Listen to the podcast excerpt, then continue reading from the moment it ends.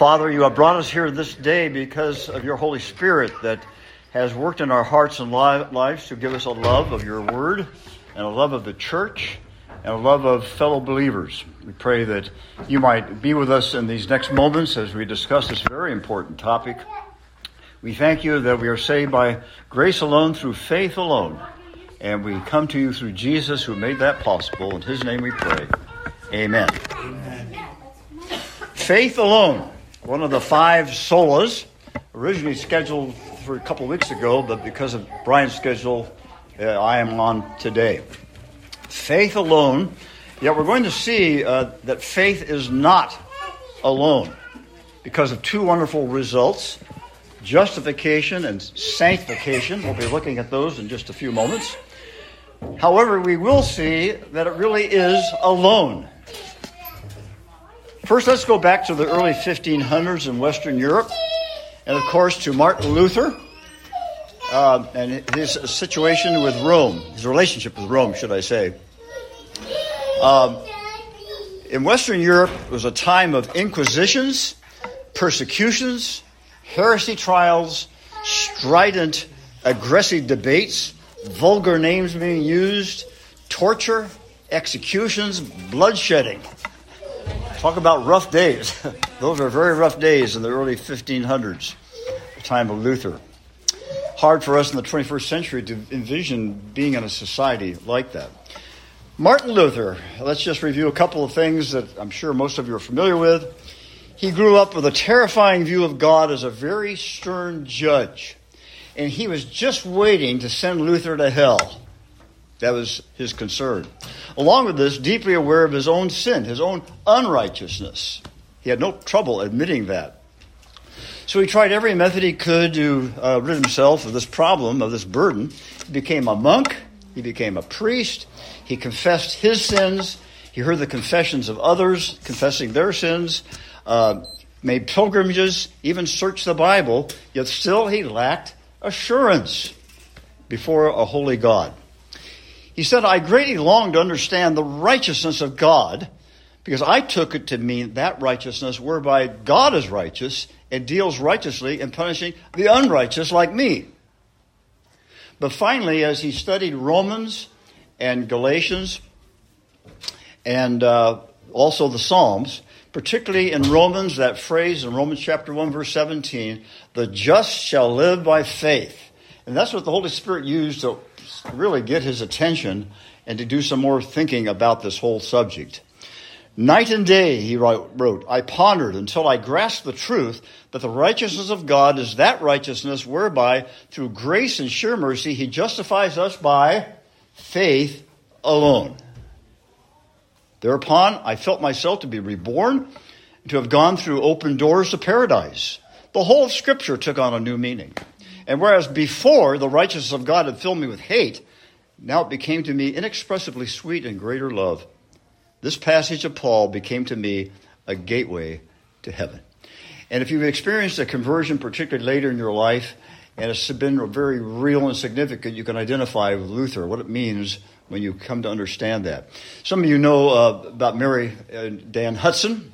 Uh, I'll share this little thing with you. We were doing some cold turkey calling in the neighborhood of the Grange, and I wound up with a visiting house right across from the Grange. Knocked on the door, and Mary came to the to the door, and she uh, welcomed me, and she said, "Could you come back another time, maybe this evening or whenever evening it was?" I said, "I would."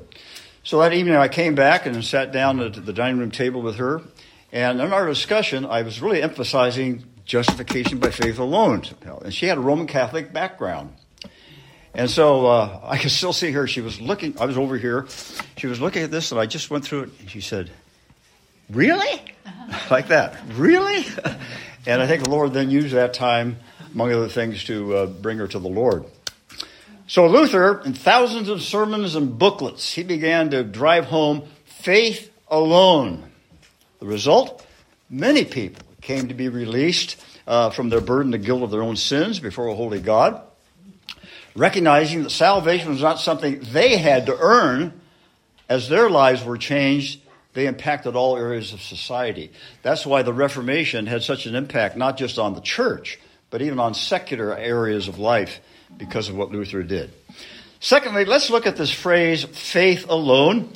And let's begin with the question, what is faith? Now, when we had the series on faith, I emphasized faith has three elements. Can any of you remember what they are? One is knowledge. Secondly, conviction. Third, action or trust. You do something with it. And we can multiply the examples of that. The mind thinks, the heart feels, and the will acts. Each day we live by faith. Everything we do. When you came in this morning and sat in your chairs, you had faith the chair would hold you up. When you came here, you had faith that Sunday school would start at around 9 o'clock and worship service will follow that. Uh, when you sit down to eat, you're confident that when you eat, you're not eating something poisonous. You don't have to dread every meal. Is this poisonous or not? You have faith that it, it, will not be poisonous. And so on. We can multiply illustrations of that. Well, we're talking about saving faith, and it's the same idea.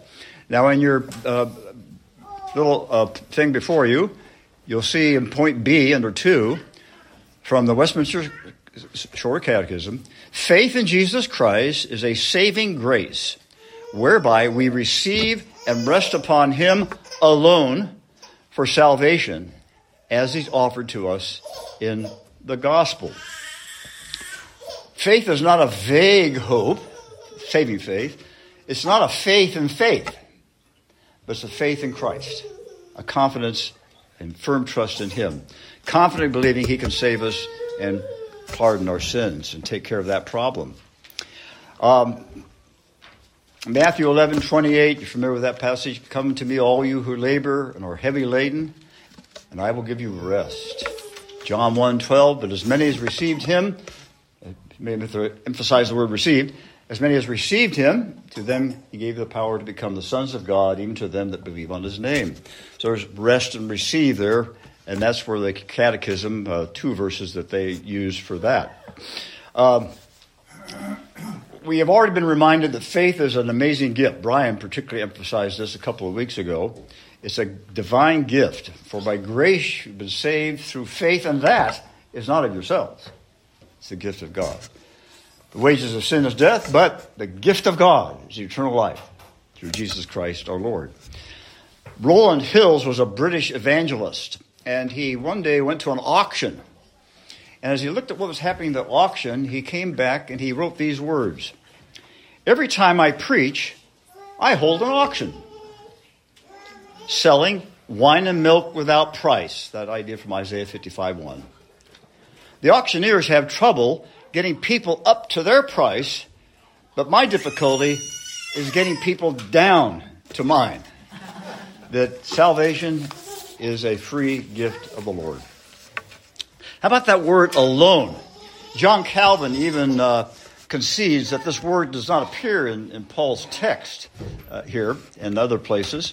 He insists, however, that the concept plainly is there. For example, uh, just to pick one, Romans 3, three verses there.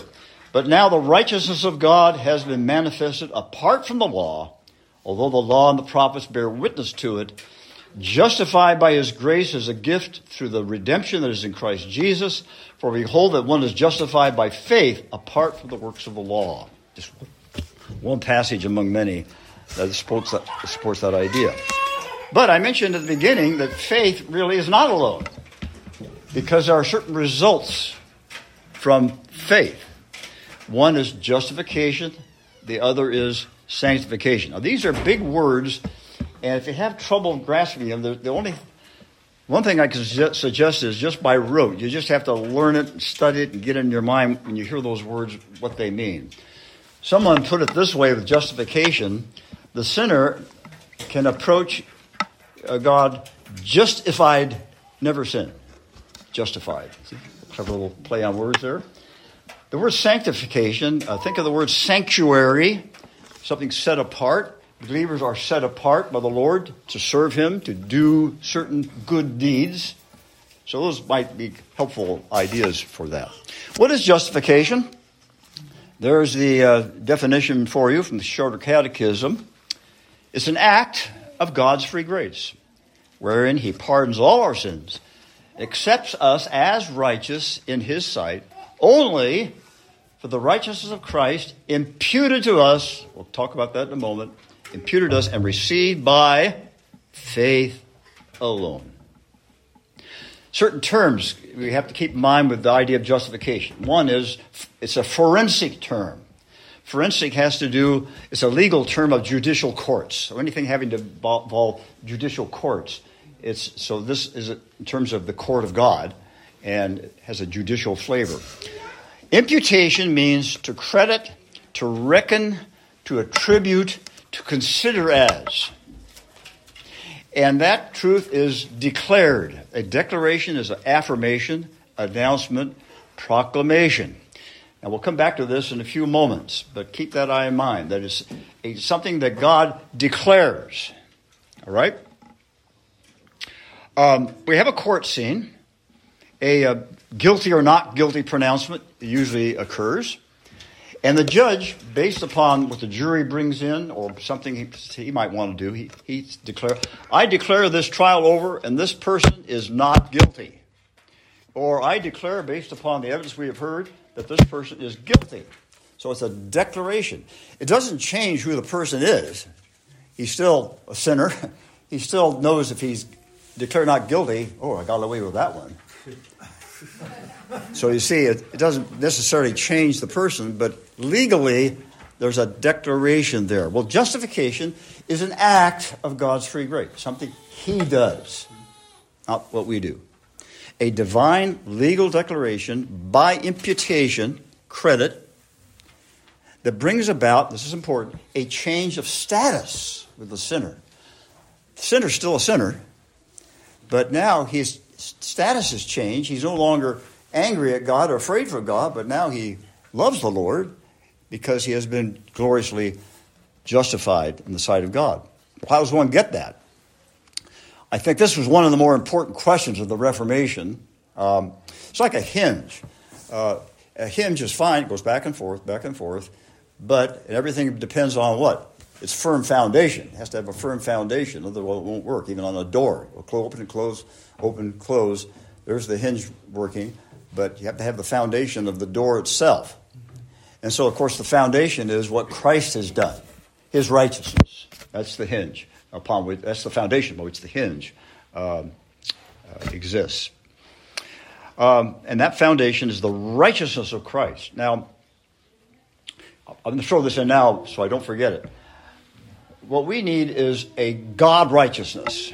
We don't need anything from us. We need that righteousness of the divine Holy Spirit, Christ, God the Father. We need that. But that righteousness is pure, is holy. That's what we need. John Stott has this interesting statement Justification by faith is God's way of righteousing the unrighteous. I'm not sure in the English language there is a term righteousing, a participle like that, but it's an interesting statement. God's way of righteousing the unrighteous. So it's a foreign element, has nothing to do with who we are takes place only once at conversion, at that act of God, that conversion uh, experience or reality. Complete for time and eternity, not repeated, just once only. A person either is fully justified or not justified at all. Therefore, faith is the instrument for obtaining uh, justification by claiming that righteousness of Christ. Yes, I believe that Jesus took upon himself the sins I deserve, the punishment for the sins, and his perfect life is credited then to me. And I rest in that. It's a deep, it's not an empty faith without strong content or intelligent ideas. I think a lot of people have the idea that we Christians we believe in these pie in the sky things. They're very nice to believe, but there's nothing to it. Well, as we approach the scriptures, we find there's a lot to it. It's a solid, solid uh, foundation that we have. Um, and that's what gives consolation and rest to our souls, of course. Um, I put in here something about the forgotten uh, doctrine. I say forgotten because usually when we're dealing with this whole subject, we forget about adoption. Oh, yeah, that's right. Let's don't forget it. So I'm making a passing comment about it. And there's uh, the definition for you at the top of your page.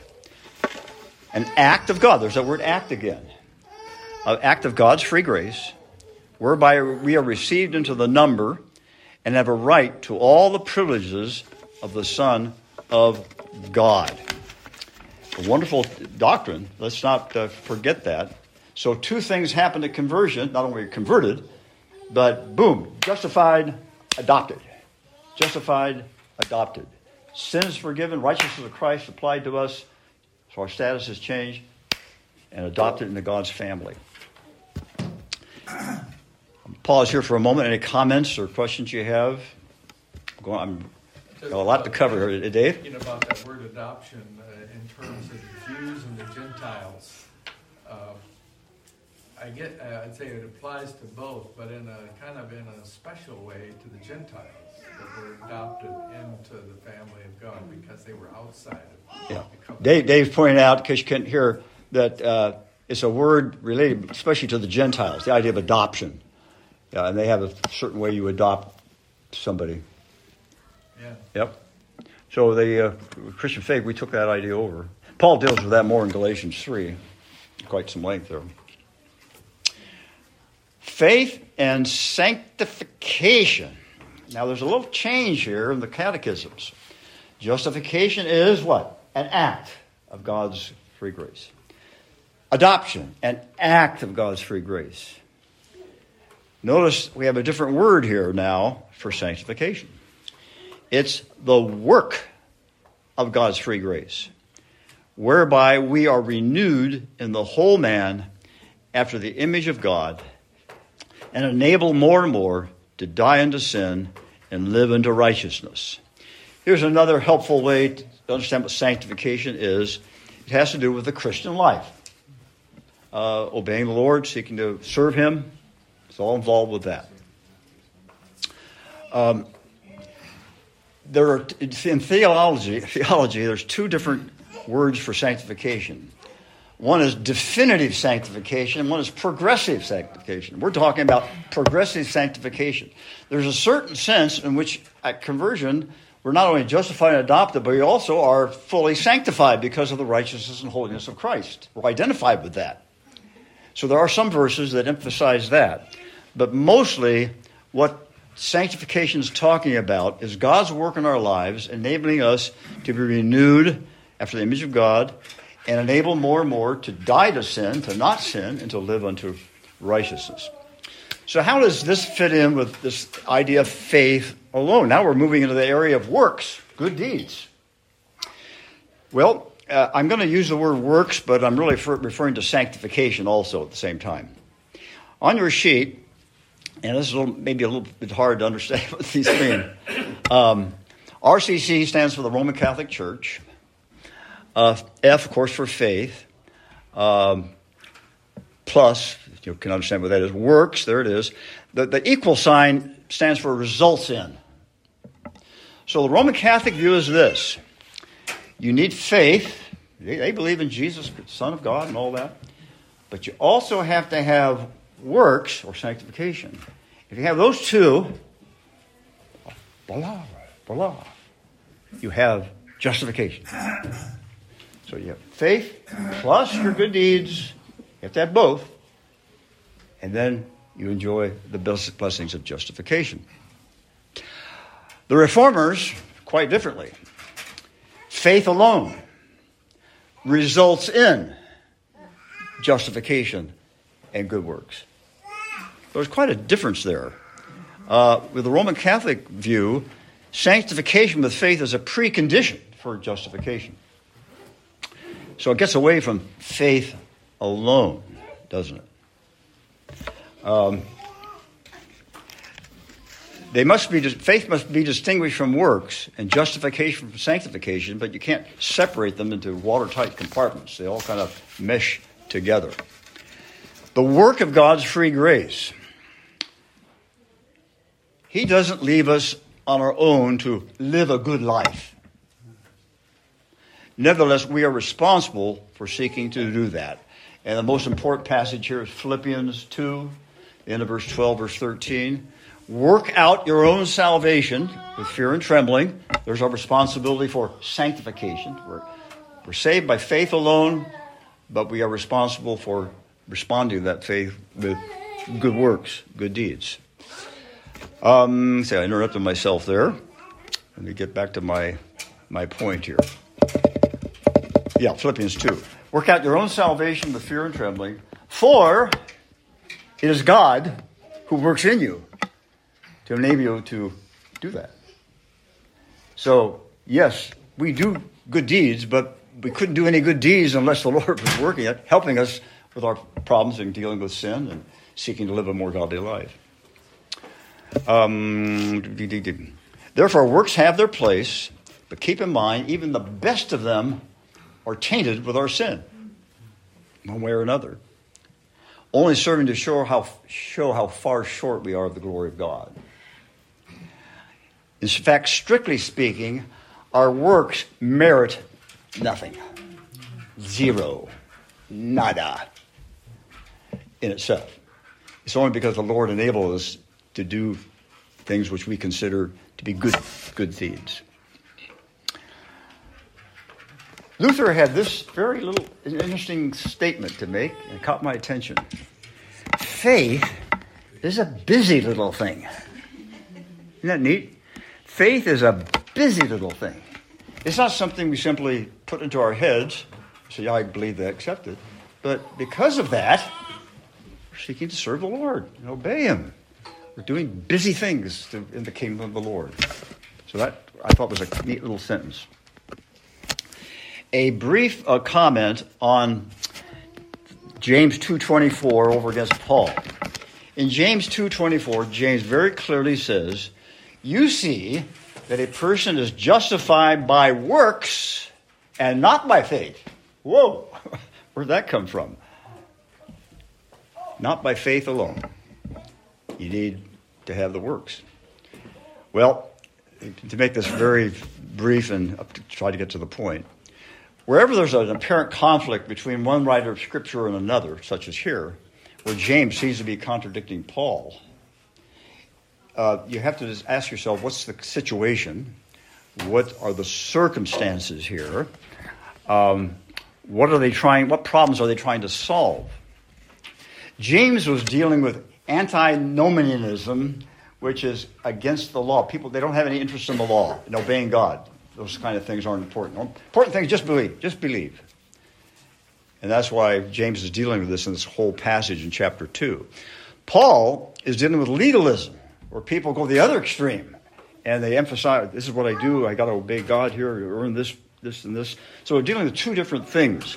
So don't think of, of James and Paul kind of meeting in the arena, and it's all right. Paul saying, "All right, James, I can't believe you said that."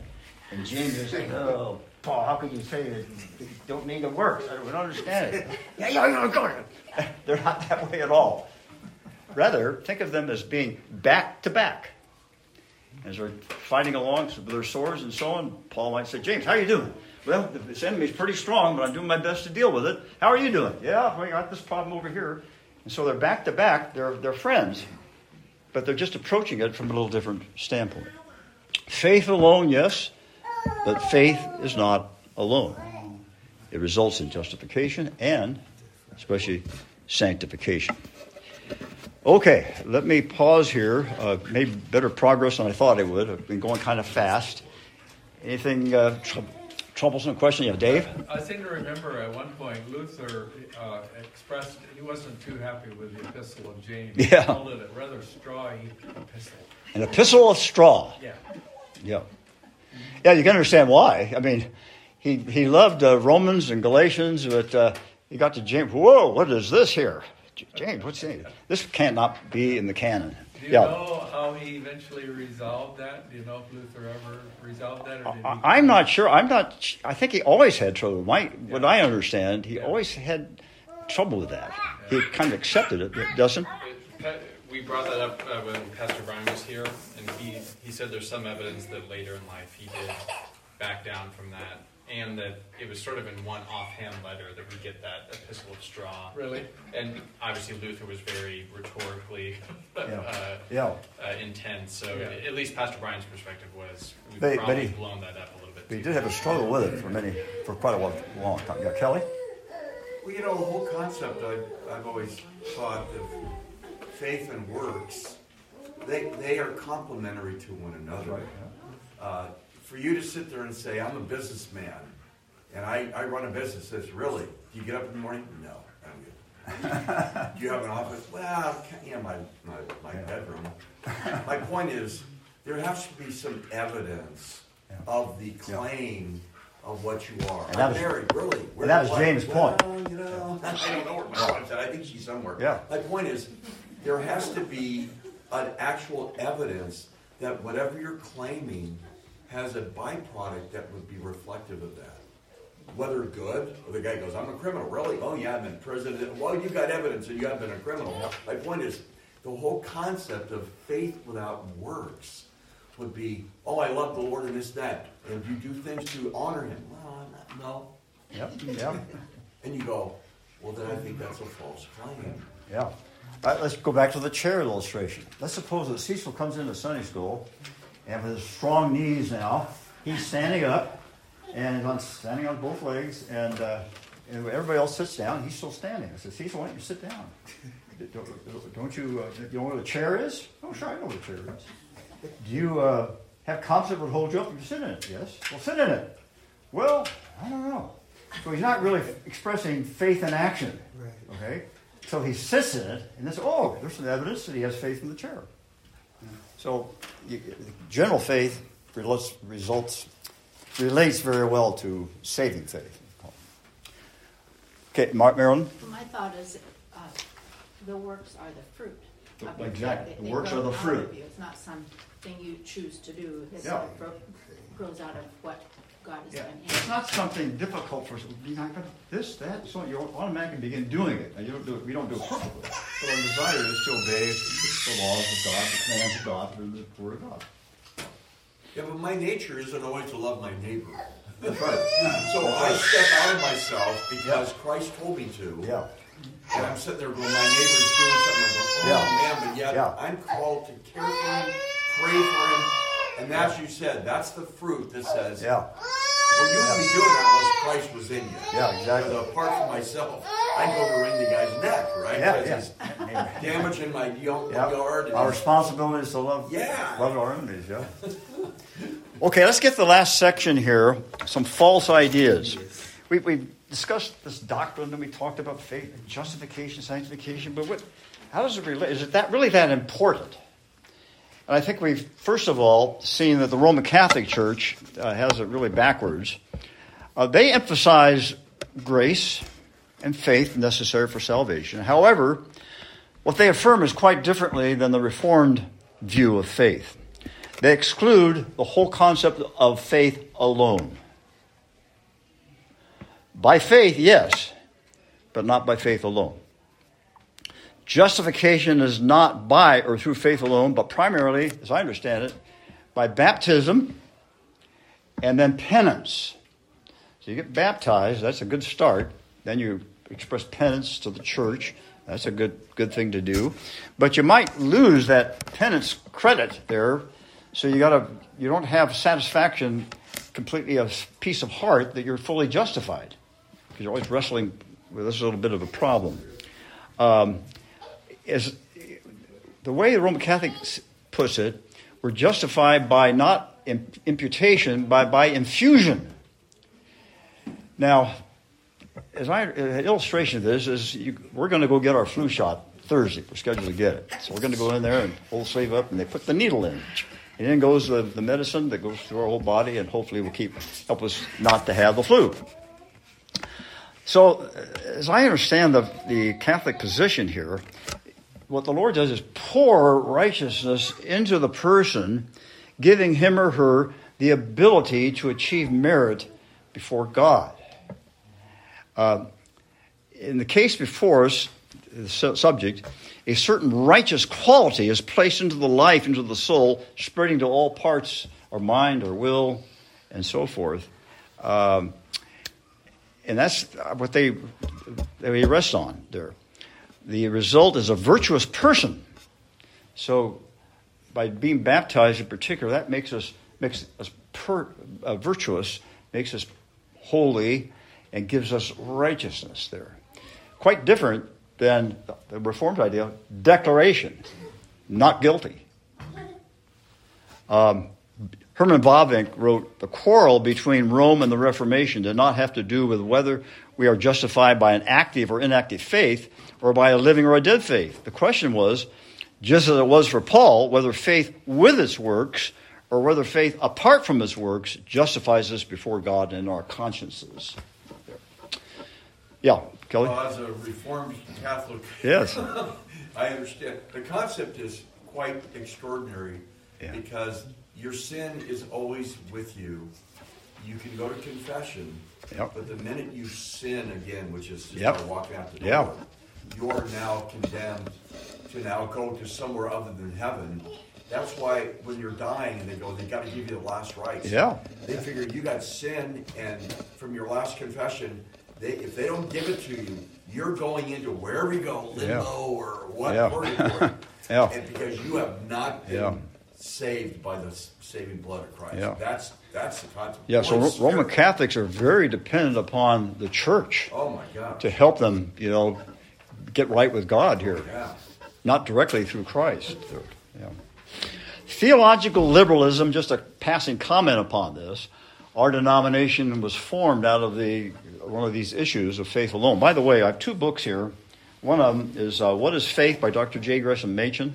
A very wonderful book. If you need to explore more about faith, it's in our library over here. I'll point out the other book in a moment. Um, in Machen's day, back in the 20s and the 30s, 1920s, 1930s, um, in the inter- they, they approached, the, the big Presbyterian church approached it this way. In the interest of church unity, we need to tone down faith alone by, for justification. The Reform view, or this view, is too divisive, too harsh. And so this view, vague expressions about peace, love, unity, a great desire for compromise. And this is what Machen and others were dealing with back in, the beginning of our denomination, why we formed the OPC, because it came out of this. They completely downplayed faith alone for justification. MacArthur against Hodges. John MacArthur against Zane Hodges. John MacArthur, well known Bible scholar. And uh, Zane Hodges uh, taught, he's a professor at Dallas Theological Seminary. This is the so called lordship controversy. Um, both accept faith alone. But for Hodges, there's no necessary connection with sanctification. One can be a carnal Christian. you have made the decision to trust in Christ, so that's a good start. You're there, uh, but you're kind of in a carnal state until you experience just sanctification. You really get right with the Lord and begin to, to obey Him the way you should. Uh, the point in this dispute is not the inevitability of spiritual fruit, fruit which uh, Marilyn called our attention to, but when it will appear. The Lordship controversy says you can accept Jesus as your Savior, your sins are forgiven, you got that made. Now, your next step, somewhere along the line, you need to make sure you're not a carnal Christian, you're a sanctified Christian. So you need to work on that. It might take uh, two days, it might take two weeks, it might take two years. But at some point, you're going to kick in there with it. So, in a nutshell, that's kind of the view uh, there. Um, so, Hodge, for Hodges, repentance and fruit, not requirements for salvation, only affirmation and belief. Yeah. Yeah. Oh, I'm sorry. Yeah, Christy? So is MacArthur um, not right also because he's saying, okay, you're a Christian, and now you need to make Jesus the Lord of your life? Is, is No, no. MacAr- MacArthur would say it happens with conversion. Okay. He becomes uh, not only your Savior, but he's your Lord from day one. Yes. Yeah. Okay. Hodge would say Savior, Lord comes later. Okay. Yeah. The new perspective, well, I don't understand this hardly at all, but I'll do my best. This view says Martin Luther and John Calvin misunderstood what Paul actually taught. They accept the Reformed confessions, yet claim Reformed theology needs to be changed and clarified. Paul's conversion was not Luther's conversion by justification by faith alone, but Paul's understanding of the place of Jews in the covenant community. That's what he was dealing with. Um, therefore, the important thing is not justification by faith alone, but by faithfulness. Trusting and obeying. Well, since we say that, what's this opening up here? A can of worms that they're toning down uh, the faith alone. So, well, you need to express faithfulness to the covenant community and have a right relationship with people and so on. That, in a nutshell, is kind of, as I understand that, it's a sort of a weird view, but uh, it's a view that's popped up here. Uh, I meant to use this illustration of, I asked the question, what's, what's so important about this doctrine we're looking at today? Well, most evangelical churches, uh, we think they're right with it, but, you know, might be just a little off kilter a little bit. They believe in Jesus, the Son of God. They believe the Bible's the Word of God. They're fellow Christians, fellow believers, but they're not quite with faith alone. And that's new perspective is one. Doesn't sound like it's anything new to me. I'm sorry? Doesn't sound like there's anything new to me there. Yeah. Sounds like same old story. yeah. Same. Any way to tight, tight, uh, tone it down. Norman Shepherd was a um, professor at Westminster Theological Seminary. Uh, he graduated the year before I got there, and I never knew him personally until many years later, but he taught there for a number of years in systematic theology. Uh, he came up with a view that caused concern in his presbytery and at the seminary as well. His words uh, seem to be misleading formulations and explanations. You read it first and it sounds good, and then you say, wait, wait a minute, what's, what's he saying here? He favored faith with its works. that's getting pretty close to uh, denying faith alone, isn't it? Rather than faith apart from its works. He tended to say in his followers that the imputing by which God's verdict of justification is pronounced includes an element of works. Works, then, with faith, are partial instruments to obtain justification. Thus, we have faith needs the works of man's achievement rather than the sinner completely abandoning himself to Christ's atoning work.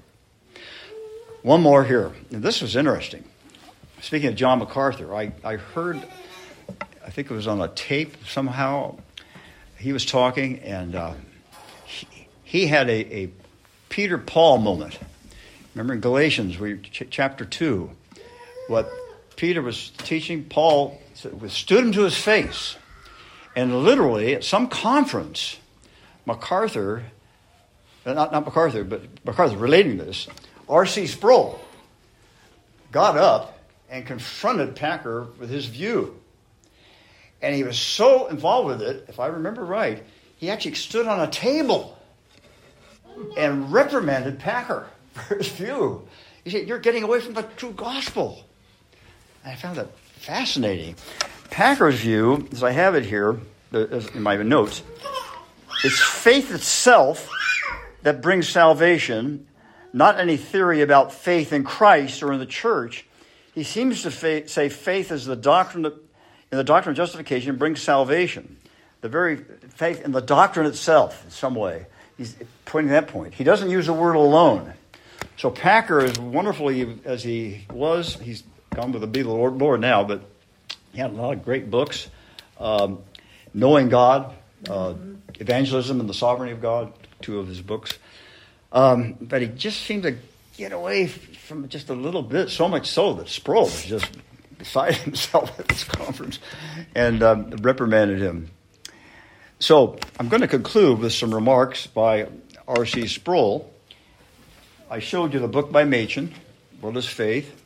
And here's a book called Faith Alone by R.C. Sproul. Both these books in our library. By the way, if you ever see a pocket book, not the hardcover, a little pocket book, at the very top, you'll see a book review of it by Calvin R. Malcor of New Horizons.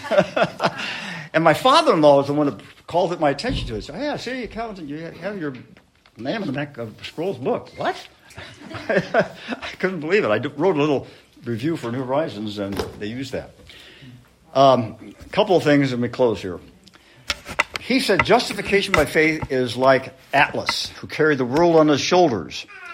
Uh, if he would fall, then everything on his shoulders would come crashing down. Uh, Ayn Rand wrote a book called Atlas Shrugged. I didn't read it, but the whole idea is what happens if Atlas shrugs? everything goes off kilter. Faith in uh, alone is important, not because the church would fall without it, but because we stand or fall without it. And then, oh, he wrote, Atlas has shrugged, and the evangelical house totters on the brink of collapse, like Packer's view of the new perspective, uh, the lordship idea. To be very careful to hold on to faith alone because it, it won't be the, what the Bible says. Closing quotation from Sproul. The church is assailed on every side by the forces of modernity and an increasing hostile secularism. We all feel the need for evangelicals to close ranks to protect the church from this onslaught, but if in closing ranks we shift the foundation of the faith, there will be no evangelical church left to protect. Any minister who has ever refused to compromise the gospel at any point has felt the rage and invective of his opponents and his friends. This was true of Paul, Luther, Calvin, Jonathan Edwards, and every other servant of Christ who has remained faithful to Christ and his gospel. Therefore, the OPC takes a strong stand in faith alone. Let's pray. Our Father, we thank you for the gift of faith that you've given to us who are your children in this room today. We thank you that it's nothing we did because we would always be struggling to make sure we did what you want us to do and always fearful of when we did not do that. And so we rested and received in Jesus alone for our salvation. And we continue to look to you and the power of your Spirit to enable us to live sanctified lives. In Christ's name we pray. Amen.